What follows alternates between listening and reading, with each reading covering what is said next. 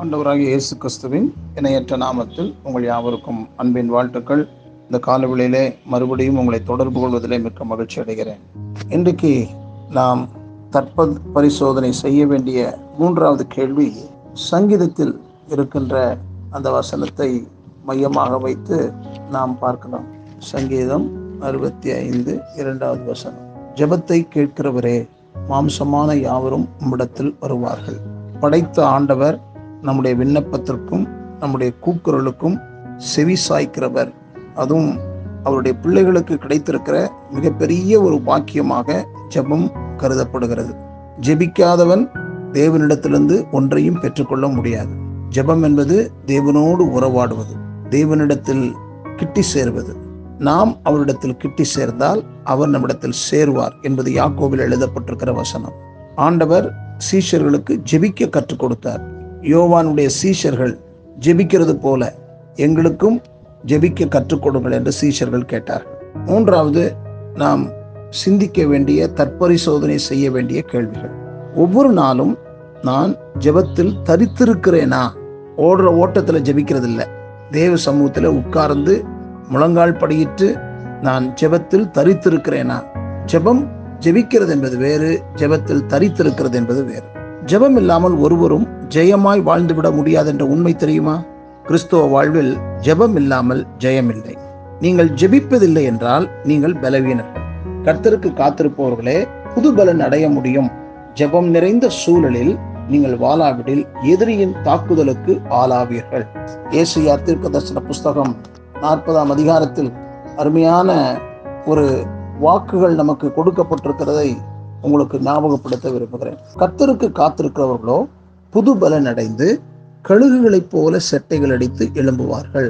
அவர்கள் ஓடினாலும் இலைப்படையார்கள் நடந்தாலும் சோர்ந்து போகார்கள். அதுக்கு முந்தின வசனத்தை நீங்க பாத்தீங்கன்னா இளைஞர் இலைப்படைந்து சோர்ந்து போவார்கள். வாலிபரும் இடறி விழுவார்கள். அப்படின்னா என்ன அர்த்தம்னா வாலிபர்களும் இளைஞரும் எப்படிப்பட்டவர்கள்? பலம் நிறைந்தவர்கள். ஆனால் பலம் நிறைந்தவர்கள் சோர்ந்து போவார்கள். ஆனால் கர்த்தருக்கு காத்திருக்கிறவர்களோ புது பலன் அடைவார்கள். இது கடவுள் தந்த மிகப்பெரிய வாக்கு தத்தமாக நீங்கள் பாருங்கள். இயேசு ஜெபித்தார். அவர் அதிகாலையிலே ஜெபம் பண்ணினார். வனாந்திரத்தில் இருட்டோடு எழுந்து ஜெபம் பண்ணினார். இரவு முழுவதும் ஜெபித்தார். இதெல்லாம் நாம் பார்க்கிறோம். இயேசு சீஷர்களுக்கு ஜெபிக்க கற்றுக் கொடுத்தார். சிலுவைக்கு போகிற வரைக்கும் சிலுவையிலும் தொங்கும்போது மன்னிப்புக்காக ஜெபித்தார். பிதாவே இவர்களை மன்னியும் இவர்கள் இன்னதென்று அறியாமல் இருக்கிறார்கள் ஆதி திருச்சபை ஜெபித்தது. பவுலும் ஒவ்வொரு நிறுவங்களிலும் அவர் விசுவாச மக்களுக்காக மெட்டீரியலுக்காக அல்ல ஆவிக்குரிய பண்புகளுக்காக அவர் ஜெபித்திருக்கிறார். தனக்காகவும் ஜெபிக்க அவர் கேட்டிருக்கிறார். திருவசனம் செல்லும்படியான வாசலை ஆண்டவர் திறந்தருளும்படி எனக்காக ஜெபியுங்கள் என்று பவுல் ஜெபித்திருக்கிறார். தேவனால் வல்லமையாய் பயன்படுத்தப்பட்ட நபர்கள் அனைவருமே ஜெப வீரர்களாக இருந்தனர். எனவே நாம் நம்மையே கேட்டுக்கொள்ள வேண்டும். நான் ஜெபிக்கிறேனா?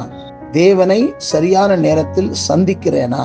நாம் எல்லாவற்றையும் இழந்த பிற்பாடு உணர்வடைவதை பார்க்கிலும் ஒவ்வொரு காலங்களிலும் ஒவ்வொரு நேரத்திலும் உணர்வடைந்து தேவனிடத்துல நாம் செய்ய போகிறவைகளுக்காக தேவ சித்தத்துக்காக நாம் ஜெபிக்க வேண்டியவர்களாக இருக்கிறோம். நம்முடைய திறமை ஒருபோதும் கை கொடுக்காது. நமக்கு இருக்கிற மாம்ச பலன் நமக்கு கை கொடுக்காது. நமக்கு உதவி செய்கிற மனிதர்கள் நமக்கு கை கொடுக்க மாட்டார்கள். உதவி செய்கிறேன் மனிதரனை நம்பும் போது நாம் ஏமாற்றம் அடைவோம் என்பதை முதலிலே உணருங்கள்.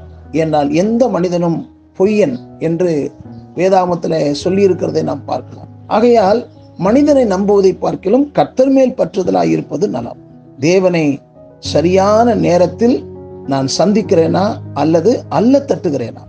அப்படி என்றால் தேவன் தாமே நமது ஜெப உடன்படிக்கை பலப்படுத்தி ஒவ்வொரு நாளும் அவரோடு ஐக்கியம் கொள்ள உதவி செய்வாராக. அவர் வரும்போது நாம் உறக்கத்தில் காணப்படக்கூடாது. இன்னொன்னு சொல்லட்டுமா? மனுஷகுமாரன் வரும்போது நாம் விழித்திருந்து ஜெபிக்கிறவர்களாக இருக்க வேண்டும் என்பதை தேவன் நமக்கு கற்றுக் கொடுத்திருக்கிறார் அல்லவா? ஆகையால் இன்றைக்கு சிந்திக்க வேண்டிய இந்த கேள்வி நீங்கள் ஜெபத்தில் உறுதியாய் தரித்திருக்கிறீர்களா நீங்கள் தரித்திருந்தால் ஜெயம் அடைவீர்கள் வெற்றி அடைவீர்கள் என்று வாழ்த்தி ஆசீர்வதிக்கிறேன். ஆமேன்.